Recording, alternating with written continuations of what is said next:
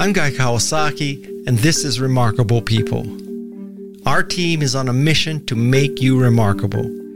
Helping me in this episode is the remarkable Caleb Gardner.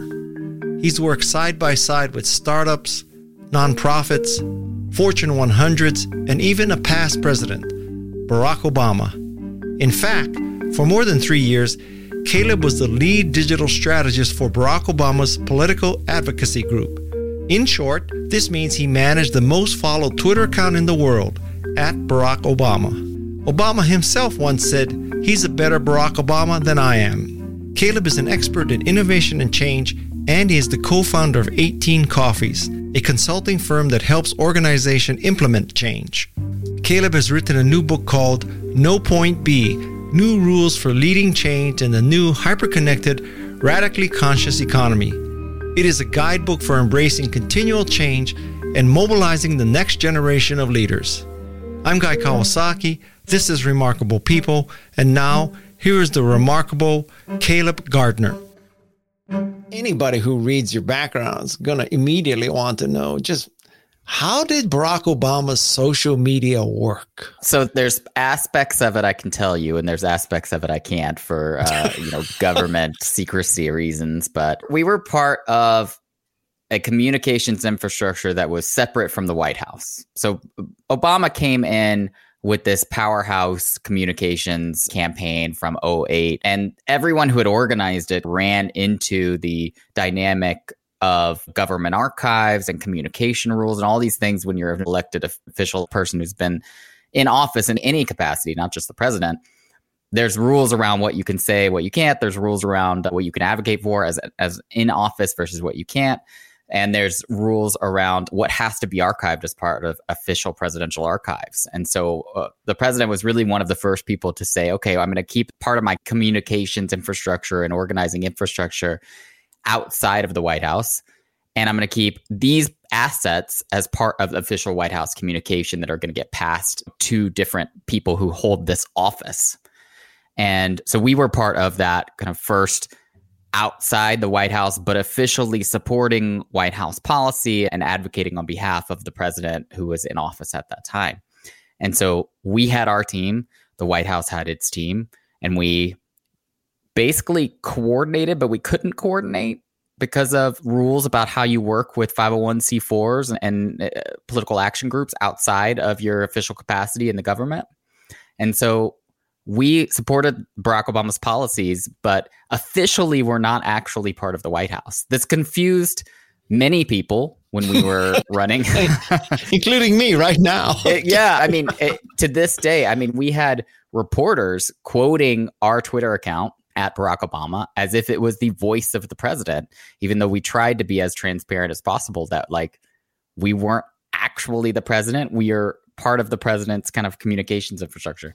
So it was a strange, honestly, time to be in politics. And since then has changed so much because a lot of because of President Trump and how he came in and basically just ignored all of those rules that had been set up that we tried to abide by so closely. I mean, he just came in and said, "No, I'm not going to do this." And no one really punished him for it. And so just changed the the rules of the game right out the bat.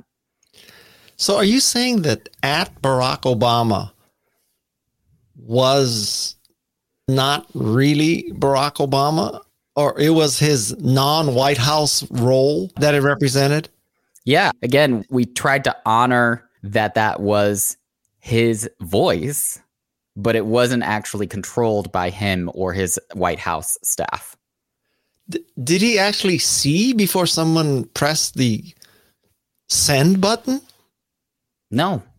No. That was no, this was what was wild about that time, honestly, is that 80% of what was published on his accounts on barackobama.com on kind of the entire infrastructure was seen by me as its editorial director and then went live the, wow. There was, there was 20%. Yes. And that's why I have so much gray hair today because that was a very stressful time in life for me. About another, I would say 20% had a little bit more policy nuance, a little bit more research that needed to be involved, had to be communicated in exactly the right way.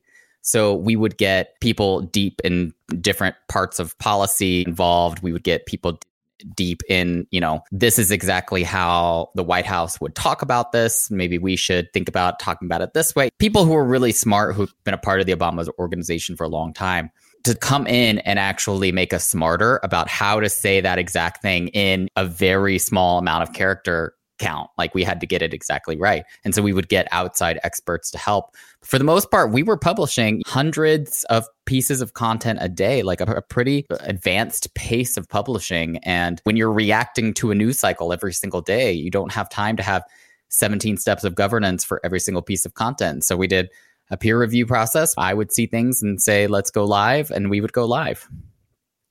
I have to tell you, Caleb, my head is exploding right now. So, hypothetically, if there's a school shooting during that Obama administration and you have to jump on it, you know, we're sending our thoughts and prayers. Sure. That's you. He never saw it. DOJ never saw it. White House never saw it. You know, press secretary never saw it. It just bada bing, bada bang, boom, it goes. That's right. We had one, we encountered exactly, unfortunately, that scenario many times during the presidency. What we would usually do in those scenarios is actually just go dark and allow the kind of traditional political process to play out in terms of official statements from the White House, from the president, like the more thoughtful communication channels happen and then follow their lead as opposed to trying to be out in front of the White House accidentally in those kinds of scenarios. And so mostly our protocol was just okay, we're going to be quiet let the official policy people speak and then we'll amplify them. Did you ever like a tweet or retweet a tweet? Yeah, all the time. And that was also you. That was also us.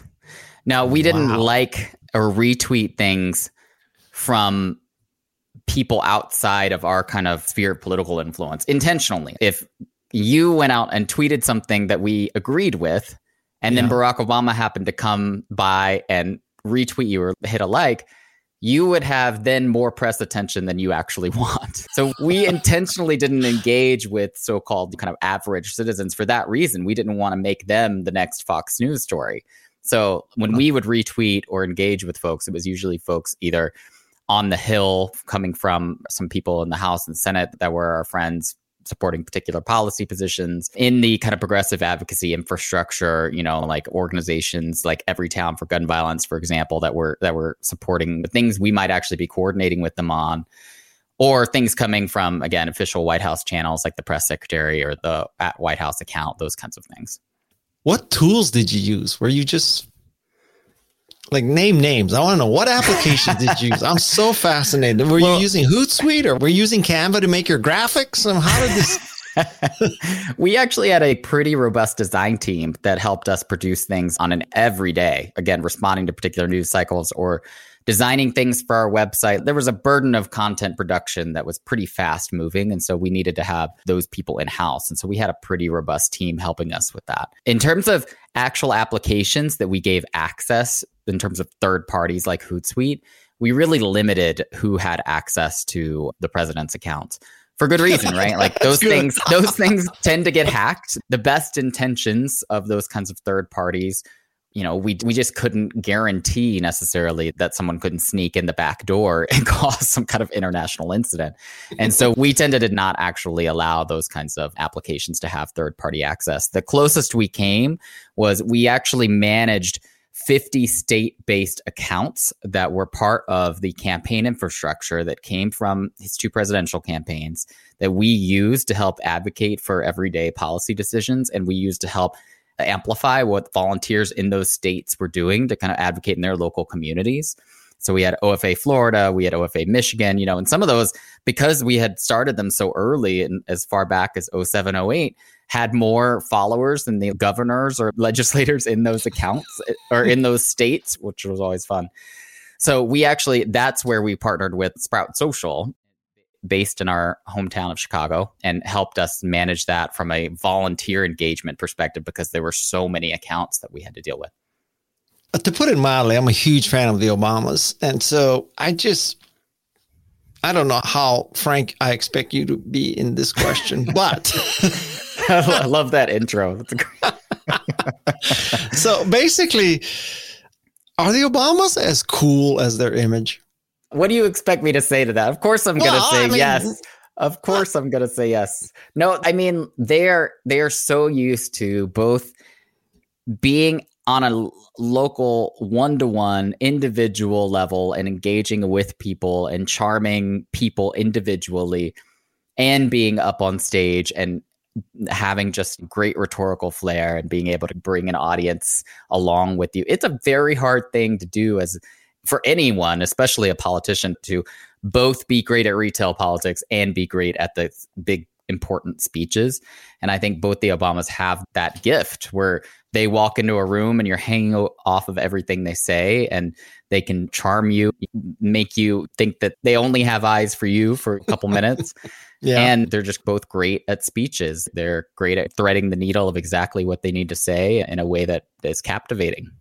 So I think that the Obama campaign, and probably you, maybe pioneered this aspect of the dichotomy between depending on the press to get your word out versus going around the press or avoiding the press or going directly. And it seemed to me in the Obama campaign, it worked extremely well but it seems to me again that this is so open to abuse because there's no filter, right? There's no Washington Post, New York Times, USA Today, whatever. I just named three right. liberal organizations. But so where are you now on this? Have we let a monster out of the box or is this the democratization of information? I, I have very much come ar- around to believing that the pendulum has swung too far in the other direction. I think that's right. Even pre my time working with the Obama organization, social media was so new. Politicians, especially on social media, and making good use of it was so new that being able to bring a message to an audience directly away from the kind of traditional, not just cynical gatekeepers of political journalism, but of Washington, D.C. itself, and take it directly to people it was a game changer, especially for that right. first Obama campaign. And so I really st- was able to stand on the shoulders of giants to be able to continue that as part of the everyday advocacy of being a part of the White House and holding the office of the presidency. And we were able to, again, go beyond the traditional kind of cynicism of Washington, D.C and speak directly to people who wanted to see the president succeed and wanted to see him succeed in some specific policy areas like the implementation of the Affordable Care Act, the Paris Climate Accords, some of the great things we got to do. And we're able to basically create some bottom up support for those policies by being in their local states, supporting those policies, calling their senator, whatever it might have been, to make sure that they knew that that was something they wanted to do. However, again, largely because of the swing from President um, Obama to President Trump. But even before that, I mean, I would say as early as 2015, 2016, you saw how it, this power to be able to speak directly to people could be abused by going past the gatekeeping from a fact standpoint and from a research standpoint, from a thorough analysis standpoint of traditional journalism. And people started taking advantage of the fact that they had these great megaphones to basically deride the entire media ecosystem as broken and inherently liberal and all of the things that we hear about media all the time now. I think that the Obama organization and the president himself felt a responsibility to that fourth estate that yes, they had all these megaphones and like the at Barack Obama Twitter account, yes, they would use them forcefully to advocate for policies that we felt were right. But they also respected third party engagement by media and wanted them to understand why we were advocating for the kind of policies that we were and wanted them to come along with understanding why we were adv- advocating for those policies.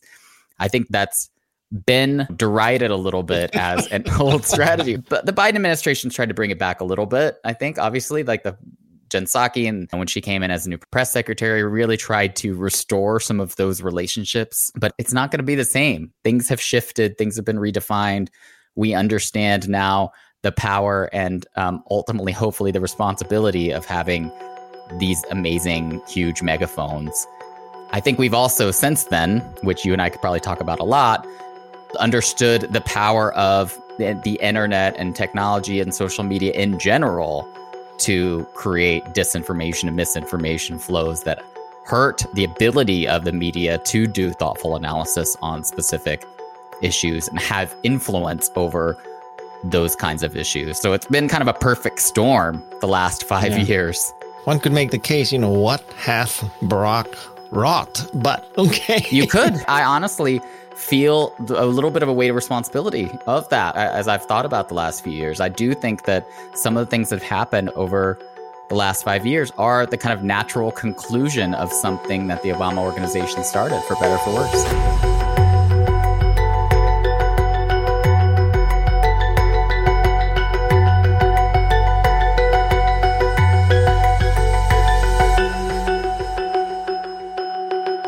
Dive into politics a little, okay? we were just touching on the edges there. So I'm going to quote to you from your book.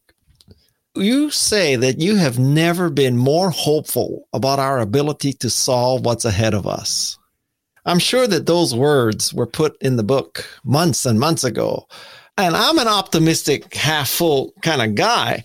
But I got to tell you, man, I am not so hopeful that we have the ability to solve what's ahead of us. And maybe it's going to come down to making two countries. So tell me if A, you're still this optimistic, and B, why? I will say that my optimism changes from day to day. Let's just let's stipulate let's stipulate what day you catch me on is going to affect how optimistic I am. That's definitely for sure. But I think in general I trend toward cautious optimism. And one of the reasons why is I get to, I have this amazing job where I get to talk to these innovative people of all kinds of political walks of life. You know, now that I'm outside of politics, I really it, it, more in the private sector engage with people who believe all kinds of things. But the ones who are outside of the kind of day to day cynicism of the news cycle, who are, aren't caught up in the kind of political back and forth that you and I probably see as as heavy Twitter users probably more than we should for our mental health. There's a lot of people doing a lot of really innovative things and they don't necessarily call it progressive, they don't necessarily call it conservative. They don't have the same kinds of mental labels that we tend to give it. A lot of them aren't that engaged with the news cycle every day in general. But they're trying to make their companies better they're trying to make their communities better. And when I say better, I mean better for society, not just better in terms of profits or better in terms of return on investment. They're actually saying, can we make a more ethical and inclusive company? In what ways can I make my community better? I think there are small innovations happening across the country that get lost in this nationalization of the dialogue around where we're making progress.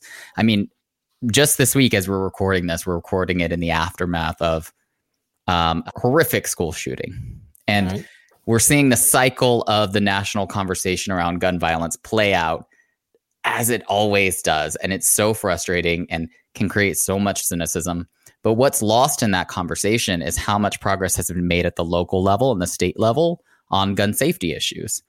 Organizations like Everytown for Gun Safety, organizations like Moms Demand Action have been doing a lot of local advocacy at the state legislature level to promote common sense gun safety legislation. It's not in every state. There are still state houses that are actively resisting that. Makes sense. But a lot of progress has been made over the last decade in that. If you just pay attention to the national conversation, it doesn't look like much has happened. If anything, right? Like, if anything, it looks like it's gotten worse because it probably has at the national level. We lose sight of some of the most hopeful things by the fact that our aperture now is so wide in terms mm-hmm. of the mm-hmm. media we consume. And that media tends toward the most negative versions of events. There has been lots of studies going about the negativity bias of media. And now we consume so much of it, we have a negativity coming at us from all parts of the world, like not just our local community, not just our state, not just our country, all parts of the world. All we hear is how everything is broken, all of the time and it is exhausting. Thank God that the Washington Post has the Optimist newsletter. if it weren't for that, I'd really be in a dark place here. So I want you to explain the title of your book because that is a very subtle thing that it's not exactly everything you wanted to know about sex but was afraid to ask kind of title. so No Point B is the name of your book. Please explain that title. It comes from a very basic idea that I've been talking to a lot of my clients over the last five years about, which is that we have a linear thought process when it comes to how change is made. We think oh, I've got to do this thing. I've got to, on a local level, implement this piece of technology in my company. On a national level, oh, we've got to pass this very specific piece of legislation. I've seen this at a massive scale and I've seen it at a minor scale. And we always have this bias toward thinking there's a start point and there's an end point. And what we don't realize is there is no end point because as soon as we go to implement that thing, we're going to realize one, that thing wasn't as perfect of a solution as we thought it was. Two, the market has shifted out from under us and now it's demanding different kinds of solutions. When it comes to being innovative within our company, I've seen time again, this is where it comes from me coming from a digital strategy background. Is that I've seen time and again when we are very invested in an idea and it feels very innovative and the exact solution to what we need, again, social media, great. We got to do that. Once we do that, it'll solve all our marketing needs, right? CRM, once we do that, it'll solve all of our sales needs. You know, like big data. Just, yeah, big data is a great one. Oh God, there's so much about big data that just feels like it's going to give us the source of all knowledge, right? And a lot of what I, I actually put this in the book. I worked with some of the most massive data sets you can ever imagine, millions, millions of data sets as part of the Obama organization. And I saw the limits of what that can actually tell you Anyway, so whatever we go to implement is going to be imperfect. It's going to seem like the wrong solution once it's actually implemented, or at least the solution that came too late. And we end up getting disrupted time and time again because we put all our eggs in that basket. And once we implement it, we haven't made any kind of allowance for what needs to come next.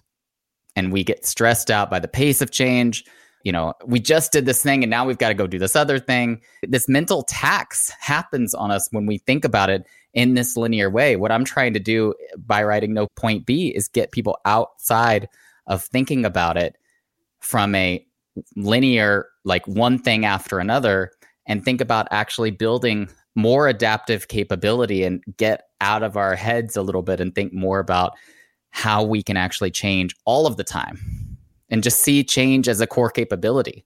That's what I'm trying to make the argument for is we are going to have to change and again and again. We're going to have to have the mental flexibility to do that. We're going to have to have the planning prowess to be flexible and change when we don't have all of the answers yet. And we're going to have to understand where our own biases come from when we are really gung ho on one solution and then all of a sudden it turns out that's not the right answer. So basically, you're saying we need plan B, not point B. yeah, plan B and then C and then D and then nth to the ninth uh, or what's the nth power? Plan to the nth yes. power. Yes. So do you think a democratic participative political system can move fast enough? It can. Yes, in theory. we're not right now. You and I would both agree. We're not right now. This is uh, my personal opinion. I think that we put too much stock in our founding document, even though our founders thought that founding document should change more often than it actually has.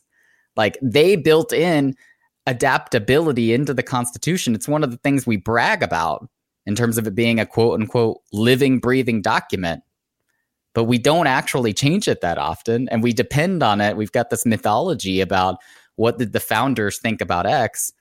And we all agree that that their perspective on lots of things was pretty broken but even they knew that it was limited to their time and they wanted the constitution to change and adapt much more so than it has. So we could be building in much more flexible institutions into the system that we have. We don't even have to change the system. We could make the system we have more flexible. We just aren't really into conversations about infrastructure, whether that infrastructure is in person, physical infrastructure, or whether it's institutional infrastructure. We want to talk about the policies and the policy outcomes. We don't want to have conversations about voting rights or changing the Supreme Court makeup or whatever it actually is. People don't give money to those causes that much.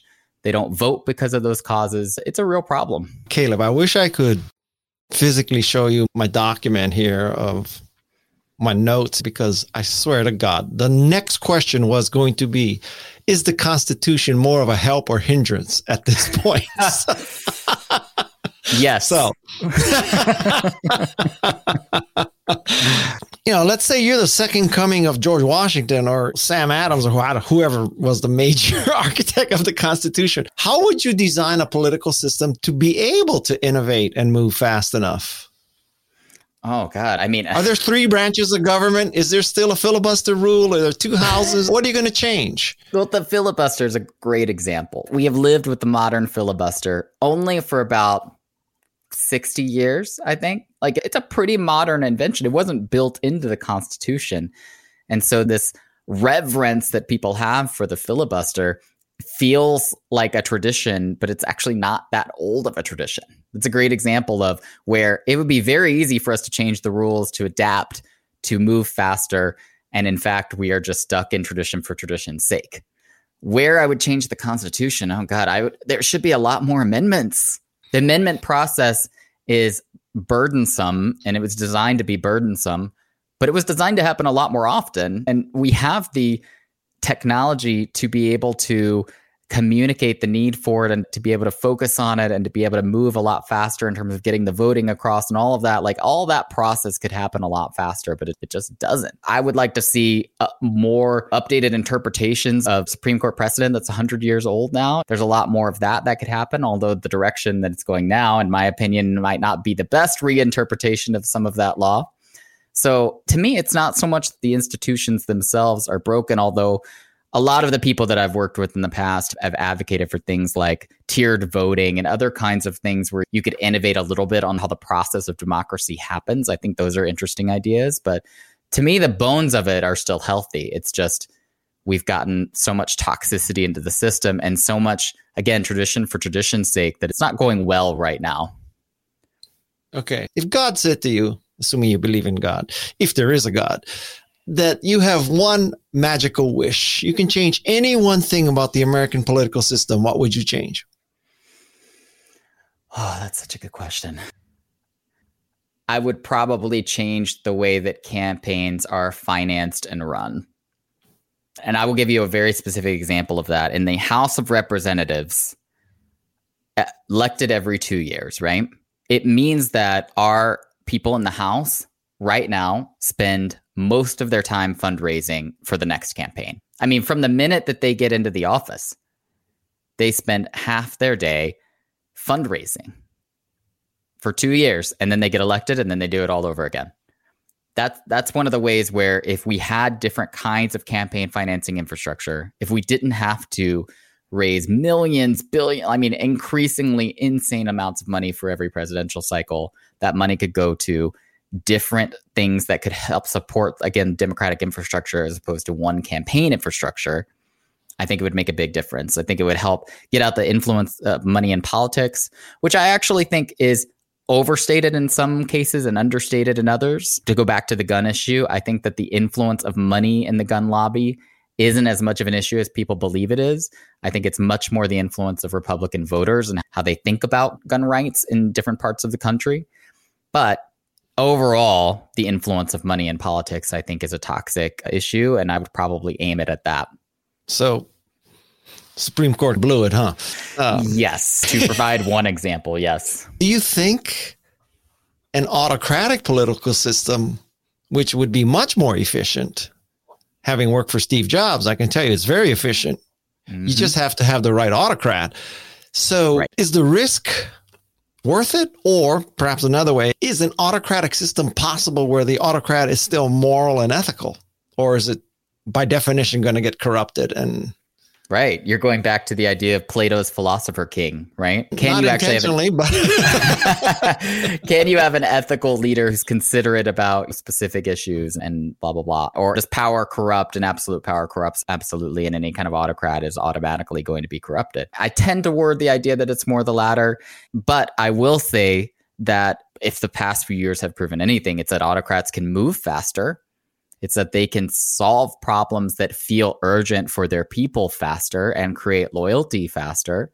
I think that we've been frustrated by the slow, slow pace of Western democracy in ways that China, for example, hasn't. And pre COVID, at least, right now they're in a bit of an awkward spot with the lockdowns, but pre COVID, at least, had very high satisfaction scores with their citizenry. There are benefits in terms of the pace and decision making quality that you can have as an autocrat, but do you get more ethical and inclusive in the kinds of democratic outcomes? Probably not, I think, in most cases. So we have the lesser of two evils in systems? I think so. Yeah. I think that's a way to think about it. I think there are real critiques of democracy as an organizing system. I mean, if you go into like political philosophy, I don't think that any system is going to be perfect. I just think it's the best one we figured out how to do and bring all the people along. I have to tell you that from the outside looking in, this just totally befuddles me. Like I just can't even wrap my mind around this. Okay. This is how confused I am about this. If you thought I was confused that Barack Obama is not actually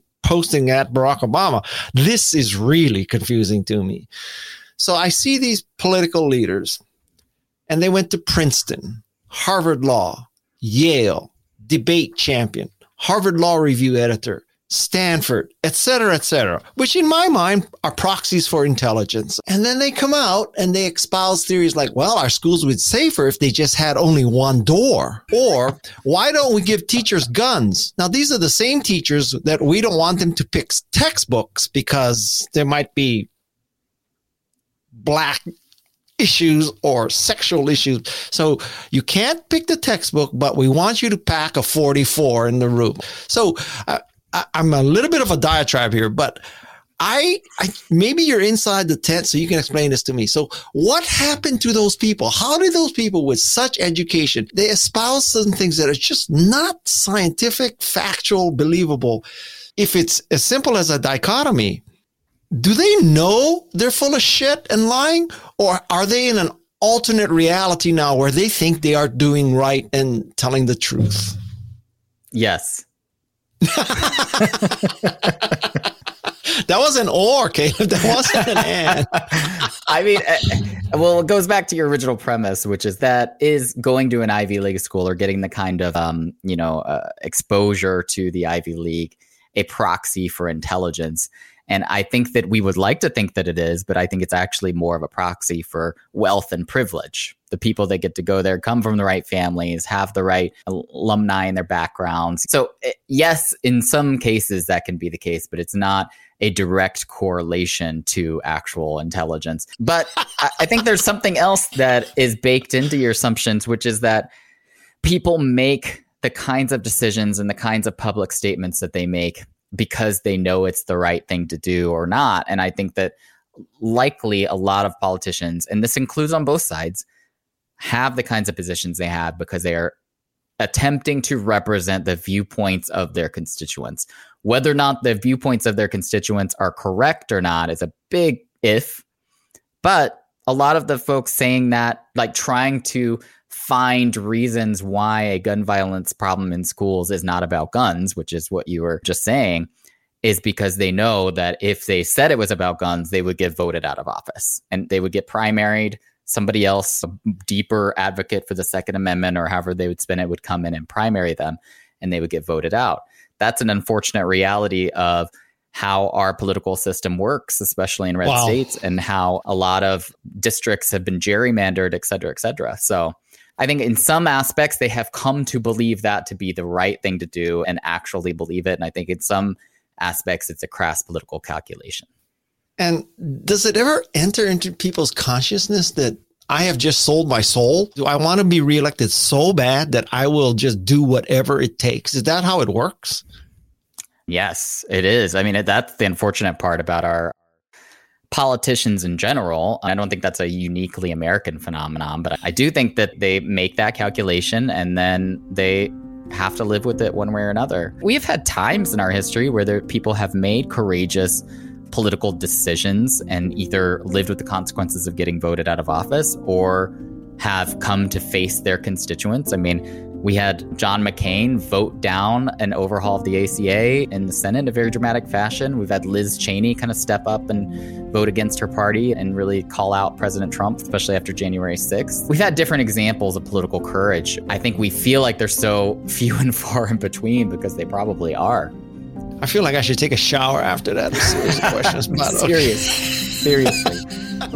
Up next on Remarkable People. What do we mean when we say inclusivity? Does it mean that we are going to prioritize marginalized communities when we are doing user development over maybe some extra profit we could have had if we had not prioritized certain community. We start asking those kinds of questions and in what situations are we going to make what kinds of decisions and we start to put it down on paper. Much like the Bill of Rights is meant to be organizing principles, this is meant to be something that's going to help us when we have to make tough ethical decisions.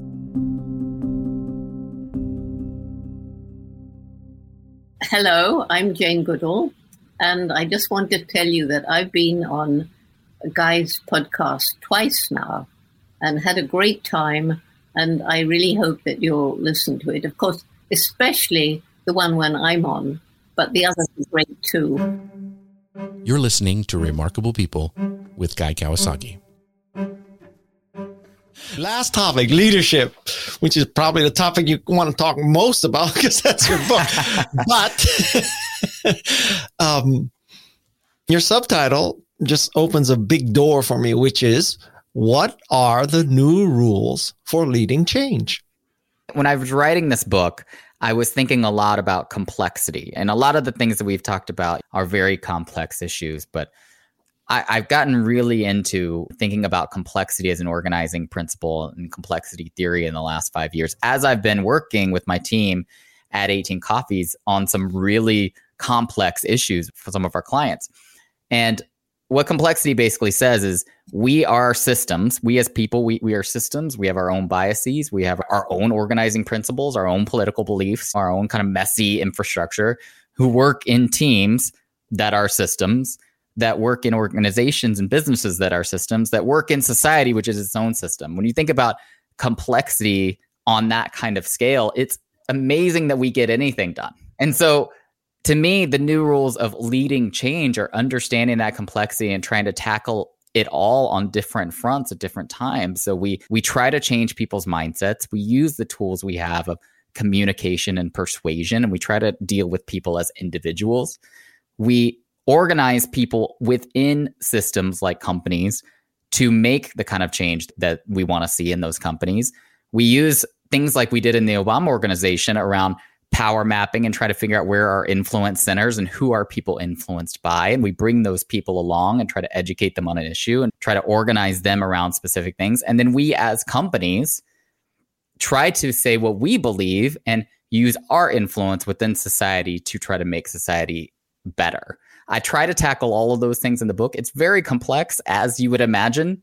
But to me, being a change leader now means that you can't just address one of those kinds of systems. Issues are too intersectional. You have to be thinking about it in a more complex intersectional way to be able to make any kind of progress, whether it's, again, something really tactical and specifically like implementation driven or something more ambitious, like we want to be a net zero company or we want to be a fully diverse and inclusive company. So if I'm a CEO and I just heard you say that and I'm nodding my head and like I'm all in, Caleb. Now what do I do? Uh, you mean besides for hire us, which is the, the natural you, yes, yes, yeah. Let's just suppose there's another way you could achieve this nirvana. Yeah, it's not easy. The whole point of it calling a no point B is it's not going to happen overnight. I think what we do when we come into companies is try to map out where are some kind of natural low hanging fruit, like where are we already making progress towards some of these goals? Like what have we already put down and a strategic plan or some kind of strategic document that's trying to organize a principle. Where if we put things out into the world where we've tried to say what kind of company we want to be, let's start there. And then let's work backward from there in terms of what needs to happen to make that vision true. Who needs to be brought along in the organization? Like, where are we finding detractors? Who do we need to organize around? How do we repeat the message of who we want to be as a company over and over again? We often underestimate how much time and energy we actually have to put into internal communication. We don't spend as much time persuading our employees that we need to go a direction as we do our shareholders or the marketplace. We often release one memo or put out one big statement and email to employees and we go, okay, everybody good? Let's go when in fact like creating clarity internally should be just as important right? And so there's lots of those where we would look at what tools are already using what tools in our tool set do we need to add how do we make progress on this goal we've already put down on paper and then let's start spreading the aperture and saying where are we going to be really ambitious and try to move the whole marketplace forward in the next 10 years let's say? Other than your firm, do you think experts are overrated? I like it. Thank you for carving out the the exception for our firm. I appreciate that for one thing. You know what's funny is the first chapter I actually talk about how experts are overrated, not so much for their expertise but for their ability to predict where the world's going. I think that experts have their expertise because they have zeroed in on a very particular thing and they become very good at that thing. But my thesis that I've already talked about is that the world changes too much for us to actually rest on the things that we assume to be true. And so even us as experts had to be constantly reevaluating things that we assume to be true, taking in perspectives of people outside of our expertise and challenging ourselves on our worldview. Otherwise, we risk siloing off that expertise in ways that aren't helpful when we have to collaborate with people outside of our expertise. I think honestly, looking back in the last two years of the pandemic, we saw that in terms of how some public health experts operated. Like we saw people who were very blinded by this is what I know. I know this area of public health, and this person would know this area of public health, and this person would know this area of public health. And trying to figure out how to coordinate all of that siloed subject matter expertise became an ongoing challenge. And so the more we can spread that out and figure out new ways to integrate other people's thinking into our own thinking, I think the better off we're going to be. Speaking of the pandemic, don't you think that the pandemic, for all the tragedy and pain and sorrow it has caused, you have to look at it and say, oh my God, we can move fast. I mean, in, California, for example, there are many cities to this day where streets are closed and sidewalks are now converted to cafes and it's a different experience mm-hmm. and if mm-hmm. you had told me that that kind of change could go through zoning and lo- local municipality rulings and all that in a year i'd have told you you are nuts so, yep. what have we learned in this pandemic? I think exactly that. We can move quickly when we want to. I think that we just don't have the kind of outside catalyst that the pandemic was as often as we need them. I mean, most of what happens in terms of how our society changes is slow burning, happening in the background, things that aren't at the forefront of our minds every day. Some of the most disruptive things, like quantum computing, for example, are having amazing leaps forward in technology right now, ways that are going to completely change society. Do we have them at the forefront of our mind? Absolutely not.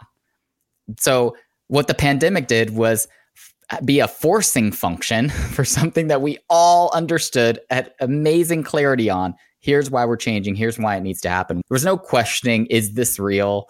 Is this urgent? All the things that we used to debate whether a disruption is something we should have to pay attention to. It didn't have any of that all the hallmarks of the climate change conversation for the past 20 years, very frustratingly, right? Like it didn't have any of that. It had this is an urgent thing we're all dealing with. We don't have to do a lot of persuading people to come along with us. Everyone understands what's happening. What happened? I mean, we watched it happen. There was that golden three to six month period where so much change happened. And then we kind of naturally got back into the same rhythm of getting back into our political corners, starting to debate about whether some of that change was necessary, how much it was permanent. When it became normalized is when it started to become obtuse and not really understanding the urgency anymore. But there was that moment we had, right? And that's where some of the yeah. most interesting change happened. Do you sometimes think that maybe we're living in a simulation? That would explain a lot. Would, yeah. you know, let's throw this disease at humanity and see what happens. And now let's say that the outgoing president claims that the election was stolen. Let's see how they happen, you know, what they do. anyway, I digress. You don't need to answer in that my, question. In my darkest moments, I hope that's the case because then there's another future that's out there and people are living a little bit more happy than we are, maybe. we just have to open another door. Um, now, mind you, you're speaking to an evangelist and Caleb, not an evangelical. Okay, that's a huge difference. I want to point that out. I'm an evangelist. I believe in bringing the good news. I have to say, though, that if I understood it right, this concept of sort of movement versus conversion, Hiebert's theory, Mm-hmm. I just love this. So, can you explain this? So because I would not do it justice. Tell me about the Hiebert theory of momentum as opposed to sort of binary state. Yes. So this is something that I've thought about a lot, and both when I was in political organizing world, also just how I thought about social media, community building, and how you interact with people at scale. Paul Hiebert was a Christian sociologist. He studied church communities. And what he basically said was there are too many church communities out there that treat being a part of the Christian faith as a binary proposition. You're either in or you're out. That's the zero and one, right? Like either you understand all the culture, you understand all the rituals, you understand all the language that we use, or you don't, and you've got to be, you know, indoctrinated into that in order to be one of us. And what he said was that leaves a lot of people with a lot of nuance out in the cold. People who might be turned off when we say things like the blood of the lamb. Like what? Whoa! What are you talking about? like that sounds pretty violent. I've never been exposed to this. So what he said was we've got to leave room for the idea that people are on a journey of faith and be able to reach people where they're at and bring them along with us and have a vision that is compelling that makes them want to turn in our direction but we have to make allowance for them to be at all kinds of different places in that journey. And it's really more about the journey that it is about this hard and fast definition of what it means to be a Christian. I think that actually applies to a lot of the kinds of organizing that we do around making change. We've seen the same kinds of ideological rigidity and dogma when it comes to things like social justice issues. It's some of the critique that the left gets from the right about being quote unquote woke. It's like you've got to be perfect and part of the right's compelling vision, the reason why it continues to have a little momentum is because they use the word freedom to mean freedom from that kind of perfection, right? Like we don't have to worry about not offending people. We don't have to worry about saying the exact right thing. Come be part of this freedom that thinks all of that is BS. And what I'm saying is there's lots of reasons and compelling pathways we can give people that don't make them have to join exactly what the right answer is right now, but can actually just meet them where they're at and call them into something deeper. I think that's a pretty compelling idea of calling them in instead of calling them out. It was something that Loretta Ross from, oh, I forget what institution she teaches for. I think NYU or something like that. It's a pretty compelling vision of calling in instead of calling out. It goes against much of my evangelistic training, but okay. I love that concept. And do you think we could apply this to reproductive rights and gun control? I think we could apply it to all of it. There's room for nuance in the gun control debate, for example, about gun safety, hunting. When do we actually need a firearm in the house and when do we not? In reality, if you look at the polling on many of these issues, even ones that are broadly popular, like universal background checks in the United States for gun control, there's nuance in how people think that should be applied. There's nuance in what communities people think that should be applied for. Same thing with the abortion debate. It's not binary. It's not either or in terms of how people in general think about that issue. There's there's you know nuance in terms of at what point in a pregnancy should a woman be able to cancel a pregnancy. There's nuance in terms of state by state application or situational application these are really important issues and obviously i've got my point of view on them but it doesn't mean that someone has to hold exactly what my point of view is on those issues in order to be able to engage them. I think we need to have a lot more allowance for where people are and meet them where they're at so that we can call them into a deeper conversation about that issue. And when we're organized when we're actually doing the leadership work of trying to change a culture, trying to change an organization, we have to be able to engage people at all those different points of the journey in order to not turn people away and make them detractors and start having them organize us on the other uh, opposite end of that, um, you know, polarization, right? And I think, yeah, all points on the political spectrum are guilty of this right now. 100%. Yeah. For sure. I mean, this is the unique perspective I feel like I have coming from having grown up in Oklahoma, which is basically a, a very culturally conservative community, having grown up in a, a very Bible Belt environment, and then having worked for a Democratic president and being really engaged in the nuances of progressive politics, I've seen the same kind of ideology and dogma drive very different kinds of communities. And and what do you say to someone who says that's a slippery slope? First thing you do a background check. Next thing you're taking away my AR-15. Next thing you're taking away my pistol, and I'm defenseless. It's always hilarious to me the selective application of the slippery slope argument. like we only want to apply that argument when we want zero accountability, as if mandating seatbelt laws meant that eventually you weren't going to allow me to drive a car. Like, what applications has that actually come true on? Very rarely does it actually slip into some kind of other deeper. But then let me ask you this you require identification to vote. Mm-hmm. That's a far way from saying black people can't vote. Why do you think requiring identification is going to lead to disenfranchisement of minority voters? That has to do with how often those communities don't have access to the kinds of identifications or proof of residency that some people have in more wealthy or privileged communities. If you think about what it takes, I will actually I'll give you a very specific example of this. My license has expired. My driver's license has expired and I have been putting off going to the DMV for weeks. My wife is yelling at me about it. She is like, When are you going to get this renewed? It's stressing her out. And the reason I keep putting it off is because I'm going to have to block off an entire afternoon to go do this. I don't know what the lines are going to be like. It's going to cost me money. It's just going to be a whole process. And I am someone who comes from a relative amount of wealth and privilege, and I am dreading it. Now, imagine someone who doesn't have a car, has to get there on the bus, doesn't have a lot of money and to be able to take out what might be wages from an hourly job like you start compounding circumstantial things that actually make getting some of those forms of identification pretty difficult and that's when you start talking about are we disenfranchising people by requiring that in order for them to uh, exercise what is a guaranteed right of theirs which is to vote not that I agree with what I'm about to say, but one could say so.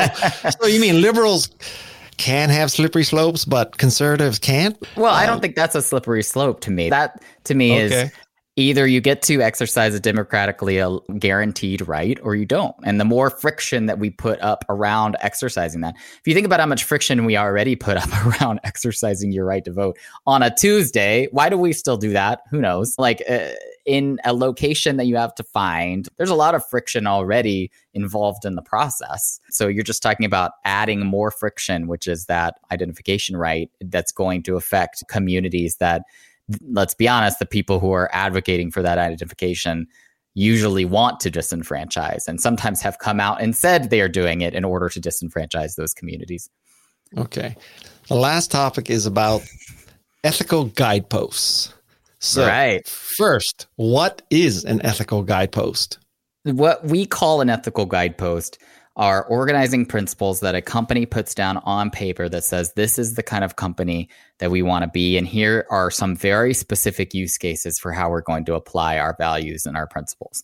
And th- they are not to be taken lightly. I think we underestimate how difficult it is to create some of those documents because we underestimate the nuances of a lot of the kinds of issues we tend to have, especially in the corporate side. We tend to say we want things like inclusion and diversity and accessibility, and we put all these values that we want to live up to as a company. And then you start getting into the nuances of them and you realize, oh, we don't actually share a lot of the same philosophical grounding for how we think about these issues or even some of the same language. And so the process of creating some of these ethical guideposts has been pretty emotionally and intellectually rigorous when we've worked with companies to do it because we have to facilitate those kinds of conversations. What do we mean when we say inclusivity? Does it mean that we are going to prioritize marginalized communities when we are doing user development over maybe some extra profit we could have had if we had not prioritized certain communities. You know, like we start asking those kinds of questions and in what situations are we going to make what kinds of decisions? And we start to put it down on paper. Much like the Bill of Rights is meant to be organizing principles, this is meant to be something that's going to help us when we have to make tough ethical decisions what we found is that the language on paper is usually not enough because we can't capture every single type of issue that a company is going to face. There's going to be nuance, there's going to be situations we didn't think of. Going back to our our conversation about change and not ever resting on what we assume to be true, like things are going to come up we didn't anticipate. And so we are going to have things like people who are experts or an ethics board or something that's going to have to make the final call around some thornier ethical issues. But ethical guideposts are a place to start. It gives people creating products, people making business decisions, reasons to say yes or no to things that may go against an application of a company's values.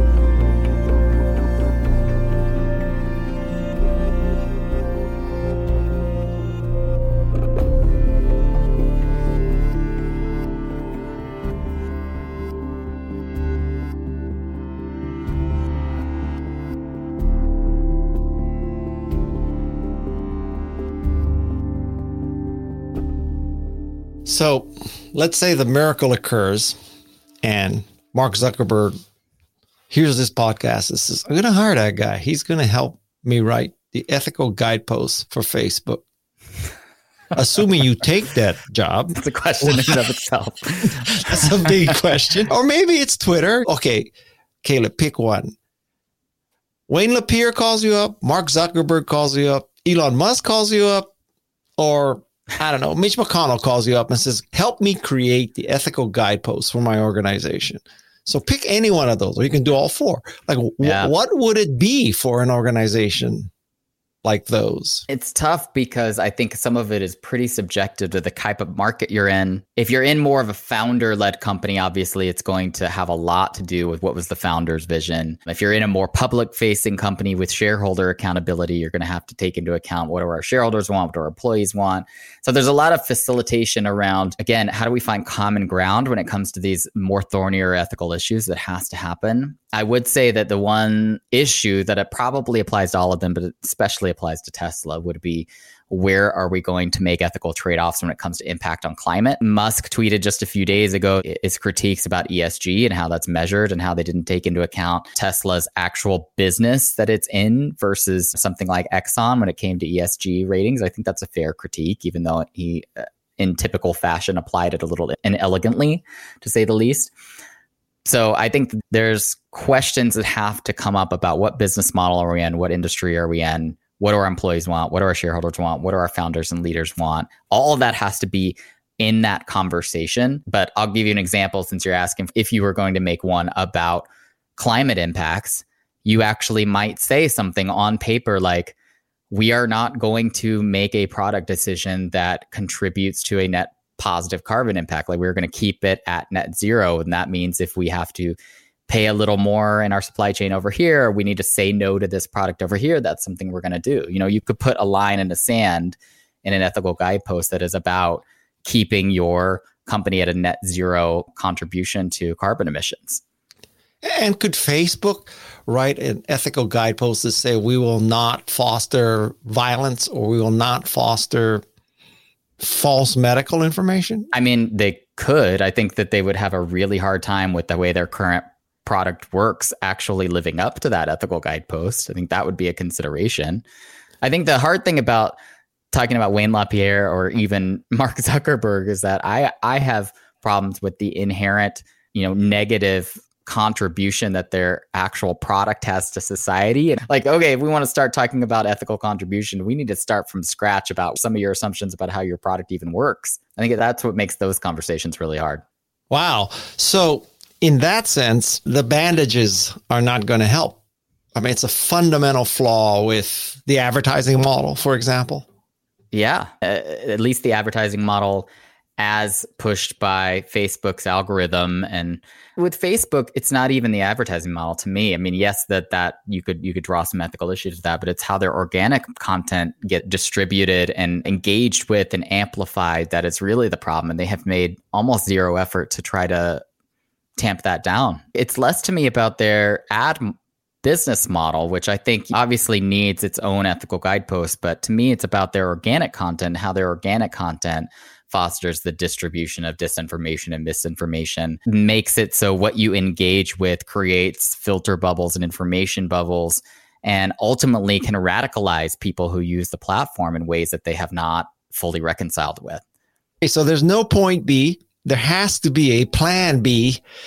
And if I'm listening to this and I'm all psyched up and I'm, you know, you've rejuvenated my optimism. What can I do? What tactical thing can I now do if I want to make the world a better place? The biggest advice that I usually give is try to figure out what corner of the world you want to have influence over. The hardest thing about the world that we live in, which we touched on earlier, is how big it feels now and how much of its brokenness you can take in on any given day, how overwhelming all the world's problems can be. And so I always try to tell people I mentor, to people I talk with, you've got to be able to find your own context, your corner of your company, your corner of your community, getting involved in politics, whatever it looks like for you. Try to figure out what strengths do I have? What do I have to offer the world? and then give back in that way so that you feel like you're making a tangible difference in whatever areas of influence that you have. I actually have a tool in the book that helps with this. I call it the personal impact canvas. It helps you to see what time horizons you want to make influence on, what areas of your knowledge that you have to give or you might want to supplement, what assets do you already have that you could use to give back. It helps to try to map out some of that so the world doesn't feel so overwhelming, so that you don't fall into cynicism, so that you feel like you can still be a part of making change. Because the only way that change happens is if we all can figure that part out, like where we have influence, where we can lean in. Collectively making change that way is the only way change ever happened. I hope that Caleb's wisdom will help you become a remarkable implementer of change. Remember, the name of his book is No Point B. The message is Plans never go from point A to point B. Change is not a linear process. You have to be fast, flexible, and empathetic. I want to thank my fast, flexible, and empathetic team Jeff Sieh, Peg Fitzpatrick, Shannon Hernandez, Madisun Nuismer, Alexis Nishimura, and Luis Magana. Until next time, I'm Guy Kawasaki. This is the Remarkable People Podcast. We are on a mission to make you remarkable. Mahalo and aloha.